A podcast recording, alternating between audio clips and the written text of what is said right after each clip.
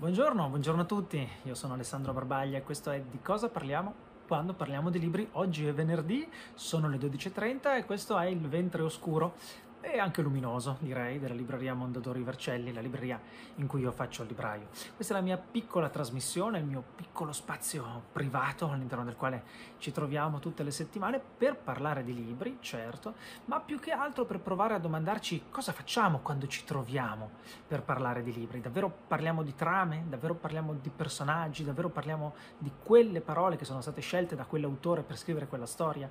Oppure parlare di libri è soltanto una scusa per per aprire una porta che ci conduca ben più lontano, ben più distante, ben oltre rispetto ai suggerimenti che la trama, i personaggi e gli autori stessi hanno dato. Insomma, cosa facciamo quando parliamo di libri? Io prendo un tema, tutte le settimane diverse, e cerco di cucire e scucire quel tema a saggi, romanzi, poesie che hanno a che fare in maniera intima con il tema scelto. Questa settimana di cosa parliamo quando parliamo di libri? Si occupa di Caino. Caino, ma ca- Caino, che uno dice, ma con tutti i problemi che ci sono in giro, come fa a venirti in mente di fare una puntata monografica su Caino? Beh, mi viene in mente perché nella libreria in cui lavoro, che appunto è la libreria Mondadori di Vercelli, ho trovato uno di quei piccoli, grandi tesori, davvero un gioiello, un libro straordinario, che è questo volume. Eh, in edizione in tiratura, in edizione limitata, I Padri Fondatori, una collana edita eh, da Mondadori di carta prestigiosissima e di rilegature davvero raffinate che risale agli anni Ottanta e il tema di questo, di questo, volume con questa copertina eh, davvero preziosa, eh, appunto i padri fondatori, cioè i, coloro i quali hanno affrontato un genere, un tema eh, per primi e il, il, primo volume, guardate che meraviglia, riguarda appunto i padri fondatori del genere giallo, cioè di coloro i quali hanno provato a raccontare il delitto delitto, eh, un'uccisione, un, un, crimine che ha fatto sì che qualcuno uccidesse qualcun altro. E i testi antologizzati sono notevoli, ovviamente c'è Voltaire, ovviamente c'è Shakespeare, la scena dell'Amleto in cui lo zio di Amleto uccide il padre di Amleto, ovviamente c'è una meravigliosa favola delle mille e una notte, ovviamente c'è una scena eh, dell'Eneide, una storia di Erodoto e poi ci sono tre episodi tratti dalla Bibbia e il primo è proprio l'episodio di Caino e Abele ed è il primo anche cronologicamente, cioè eh, il volume del 1982, Padri Fondatori di Mondadori, fa risalire l'origine del giallo, il primo caso di giallo letterario della storia della letteratura, all'uccisione di Abele da parte di Caino. E la questione mi ha affascinato e mi ha incuriosito, mi sono domandato, ma è davvero così? Eh, beh proviamo a ragionarci. Eh, sicuramente bisogna partire da lontano, eh, quando si ha a che fare con Caino necessariamente bisogna partire da lontano, si parte dalla Genesi. Quando è stata scritta la Genesi, probabilmente la Genesi è coeva dell'Iliade, quindi siamo nell'ottavo secolo eh, avanti Cristo, ovviamente nella loro versione scritta, perché poi come dire, le fonti e le tradizioni orali a cui si fanno risalire e eh, l'Iliade e, e, e, le storie, i miti che poi si sono mh, congelati eh, nella Genesi sono decisamente precedenti. Quindi insomma possiamo effettivamente considerare l'uccisione di Abele da parte di Caino come il primo caso di giallo letterario. Un'indagine vera e propria nel, nella Genesi c'è fino a un certo punto, nel senso che l'investigatore di turno, colui che indaga, è Dio è un investigatore piuttosto promettente, eh, infatti non si lascia beffare, eh, l'episodio è molto noto, eh, insomma Caino e Abele sono, sono, fratelli, Caino è il primogenito, è il più grande dei due, è più grande eh, di Abele ed è il primo essere umano nato eh, sulla terra, nel senso che i suoi genitori, Adamo ed Eva, non sono stati partoriti da una mamma, sono stati creati. Quindi il primo essere umano della storia dell'umanità, secondo la tradizione eh, culturale nostra, occidentale, mediterranea, è Caino, che ha nei confronti del fratello un rapporto piuttosto conflittuale.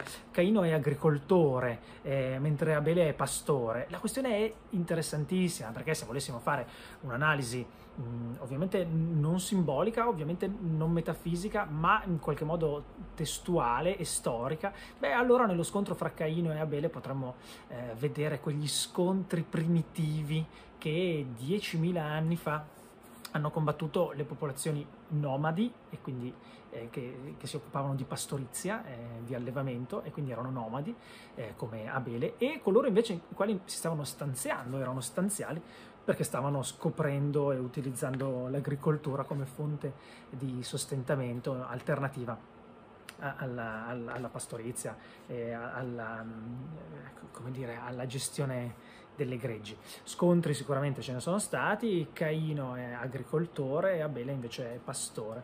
Eh, dove nasce nel testo biblico, eh, leggiamolo come se fosse un giallo, eh, dove nasce nel testo biblico il casus belli? Eh, nasce perché Caino sacrifica a Dio il frutto della terra, cioè le, le, le, proprie, le proprie coltivazioni, con ogni probabilità semi di lino, che sono puzzolenti e creano un fumo nero cupo. E tra l'altro, secondo alcune tradizioni eh, ebraiche che fanno riferimento alla Genesi e quindi all'Antico Testamento, mm, come dire, sacrifica neanche il lino migliore eh, che coltiva, cioè sceglie il lino peggiore da eh, sacrificare a Dio. Eh, Abele invece compie sacrifici straordinari seguendo il precetto eh, ebraico del sacrificio eh, dell'ebraismo antico. Ecco dove nasce il contrasto fra i due fratelli. A Dio sono, eh, come dire, più graditi i sacrifici che Abele offre appunto a, alla, alla divinità. Caino in qualche modo se la prende e la sua reazione è mortale nei confronti di Abele, viene ucciso. Dio indaga sulla questione, non tantissimo, anche perché uomini non ce ne sono molti, cioè Adamo, Eva, Caino, Abele e con ogni probabilità le rispettive tre sorelle, ma qui andiamo a finire in una questione dalla quale non ne usciamo vivi. Beh, insomma, eh, l'indagine è molto semplice. Dio chiede conto a Caino, con quella frase celeberrima e famosissima, eh, chiede conto, chiede dov'è, dov'è Abele, dov'è tuo fratello? E Caino se ne, se ne disinteressa, cioè sono forse io il custode di mio fratello. Qui c'è una parte anche da un punto di vista letterario, una serie di, di note, eh, anche da un punto di vista letterario secondo me altissime. Eh, Dio riprende Caino, dice sento il sangue di tuo fratello gridare dalla terra dove l'hai seppellito, l'hai colpito a morte, l'hai ucciso e qui il, il giallo si conclude, l'indagine è, è, conclusa, c'è anche un processo, eh, ovviamente il giudice è Dio e, l'imputato, mh, il colpevole è ovviamente Caino, ed è di grandissimo fascino e di, di grande interesse.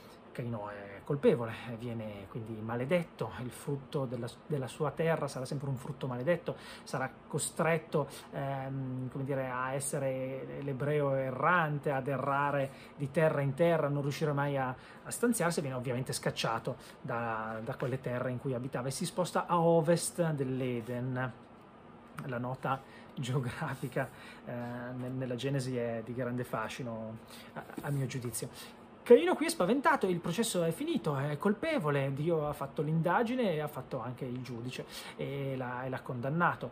E Caino è spaventato, è terrorizzato e come nei gialli forse in questo istante ha un momento di grande rimorso di coscienza ed è terrorizzato che qualcuno possa ucciderlo, qualcuno possa vendicare o meglio vendicare Abele con il sangue di Caino. E, e, e qui c'è una parte straordinaria in cui Dio dice quella cosa... Eh, molto celebre anche essa, nessuno ti toccherà Caino, nessuno tocchi Caino, ricada eh, la maledizione sette volte aumentata rispetto alla maledizione eh, di Caino su chiunque tocchi, toccherà Caino. E il, il, il, brano biblico si chiude il primo giallo della storia della letteratura, l'abbiamo letto come giallo, eh, ripeto, con grande rispetto eh, per il testo, ma ne abbiamo fatto solo una lettura... Mm, come dire, di, di interesse eh, investigativo da, da giallisti. Eh, e il giallo, la questione si chiude.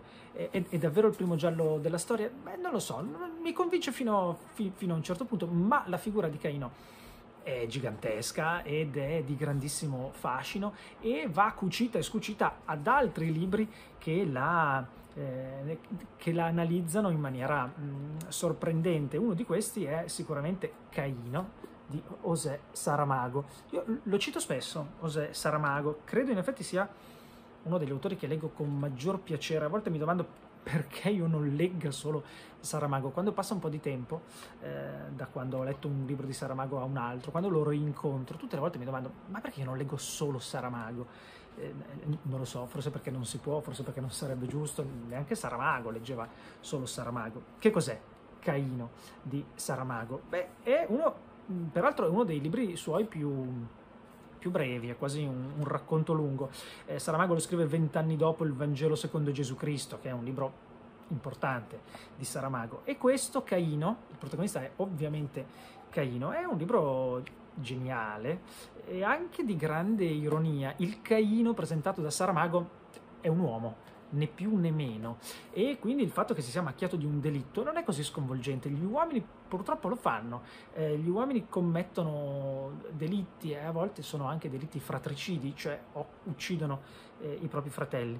Eh, Saramago riprende quel processo che in qualche modo in maniera letteraria mh, abbiamo affrontato poco fa, con, con Dio che è eh, detective e giudice, e fa l'avvocato, fa l'avvocato del diavolo. Cioè si chiede, ma che cosa davvero ha scatenato l'ira di Caino? Beh, il fatto che, che Dio in qualche modo eh, vivesse con maggior piacere i sacrifici eh, che Abele tributava a Dio.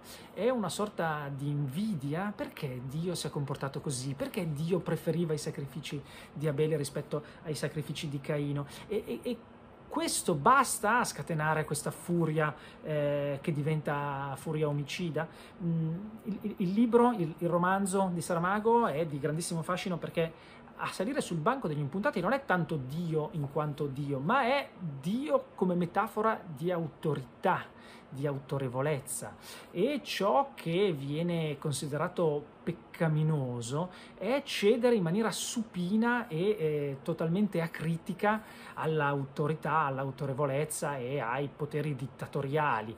Ecco che coloro i quali si ribellano al potere dittatoriale, a volte anche commettendo atroci delitti, sono ovviamente colpevoli dei delitti che commettono, ma non si soggiogano all'autorità mh, dittatoriale e a quella fede cieca che rende cieco eh, colui eh, come dire, che vive quella fede in maniera totalizzante.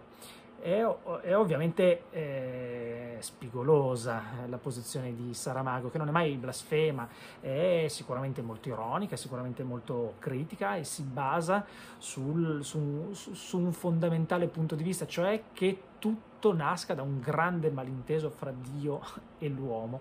E non soltanto l'episodio di Caino e Abele, evidentemente, ma, ma racconta il malinteso di fondo che c'è fra l'autorità che si fa opprimente e la fede cieca del fedele che si fa incapace di vedere il mondo se non nel momento in cui spezza quel mondo per il tramite di un delitto.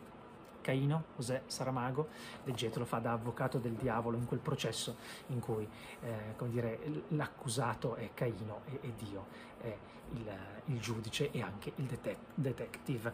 Eh, bisogna fare un po' un salto di qualità a questo punto e, e lo faremo senz'altro. Il gesto di Caino, il saggio di Massimo Recalcati che è uscito qualche mese fa, lo fa questo salto di qualità. Non che eh, José Saramago scriva un libro che sia privo di qualità, ovviamente, ma da un punto di vista del pensiero e da un punto di vista della mistica eh, anche e dell'analisi filosofica e trascendente dell'episodio, ecco, è con Recalcati che lo facciamo davvero. Caino eh, qui viene presentato come colui che uccide il fratello. Ma è affascinante l'analisi che fa Recalcati perché riconduce Caino a ciò che è un uomo, o meglio, il primo uomo, colui dal quale in qualche modo discendiamo tutti, e la necessità di superare quella nostra natura beluina, lupina, eh, violenta, ecco, Recalcati recupera questo come punto di analisi e di partenza di grande fascino, cioè nel mito, nel mito della Genesi, nel racconto della Genesi, eh, l'uomo, l'essere umano che viene partorito, mm, eh, come dire, non viene partorito buono per natura, viene partorito uomo, in quanto uomo attraversa anche degli episodi umani di grande violenza che a volte non è in grado di controllare e diventano il gesto di Caino. Essere interessante nel libro di Recalcati non è il marchio di Caino, non è la maledizione, è il gesto, è l'atto che poi viene sublimato, che viene trasformato in altro, che può essere trasformato in altro, in tutto quello che segue il gesto di Caino. Eh, l'amore eh, del messaggio, ovviamente biblico e nello specifico eh, evangelico, ma non, era, non, voleva essere questa l'oggetto della nostra chiacchierata di oggi, tutto l'amore che segue forse segue per cancellare eh, quel gesto fratricida, il gesto di Caino. Ecco, con eh, il gesto di Caino di Massimo Recalcati ecco, facciamo effettivamente un, un, grande salto di qualità nell'analisi eh, del, dell'episodio eh, del primo giallo della storia della letteratura, l'uccisione di Abele da parte di Caino. E poi secondo me il salto di qualità più straordinario da un punto di vista narrativo, evocativo, immaginifico, lo facciamo con questo libro recentissimo che è appena uscito anche questo mi ha spinto eh, a parlare di Caino, a fare una puntata monografica su Caino. Un po' il fatto di aver trovato questo libro straordinario, questa vecchia edizione prestigiosa eh, dei padri fondatori di Mondadori, e poi il fatto che sia uscito proprio questa settimana un libro che ha Caino come protagonista, eh, esce per Bompiani, Paola Capriolo è l'autrice, Il primo bambino del mondo è il titolo ed è eh, libro bellissimo, a partire dalle illustrazioni di copertina e viene raccontato il Caino bambino. Che bambino è stato Caino, prima di diventare l'uomo che poi ha ucciso il fratello? Eh, che bambino è stato Caino, come ha giocato con Abele? E questa è una parte di grande fascino, scritta con grande intelligenza da parte di Paola Capriolo. Poi ovviamente l'atto, il gesto accade, anche nel, nel racconto del primo bambino del mondo, eh, Caino uccide Abele. Ma è interessante cosa accade dopo? A questo punto Caino si allontana, ovviamente l'abbiamo visto, abbiamo visto le ragioni, viene, viene, scacciato e incontra una ragazza di cui si innamora e a questa ragazza dà una versione dei fatti molto diversa, molto edulcorata, non racconta esattamente di aver ucciso il fratello, ne racconta la morte, ovviamente non lo può negare, anche perché dire, gli esseri umani non sono molti, se ne muore uno le cose si sanno, ma eh, ecco Caino racconta una versione mm, decisamente edulcorata, falsa, finta, racconta una bugia, racconta di non essere eh, un assassino, eh, racconta le cose diversamente. E, e, questo permette a Caino di innamorarsi di questa ragazza, di crescere nell'amore e nella famiglia eh, sapendo però che tutto ciò che l'amore, l'incontro, il corteggiamento, le fasi del corteggiamento sono nate sono nate, sono cresciute, si sono alimentate a partire da una bugia non da poco, cioè il fatto di aver negato di essere un assassino.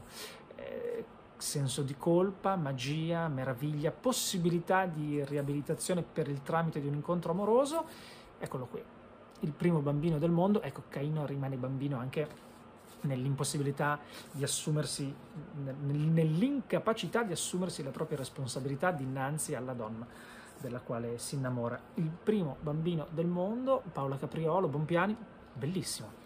Eh, se vi capita leggetelo, anzi fate sì che vi capiti, magari eh, partite così, eh, eh, ripercorrete tutto il percorso, la, la piccola monografia sulla figura di Caino, che è una figura gigantesca, eh, per certi versi di grande, di grande, fascino. Anche il rapporto stesso fra Dio e, e Caino è molto affascinante, in quel nessuno tocchi Caino c'è un amore nei confronti di Caino che forse anche Caino non capisce o, o non ha preso in considerazione. Chiudiamo, chiudiamo eh, con eh, Borges nell'Elogio dell'ombra.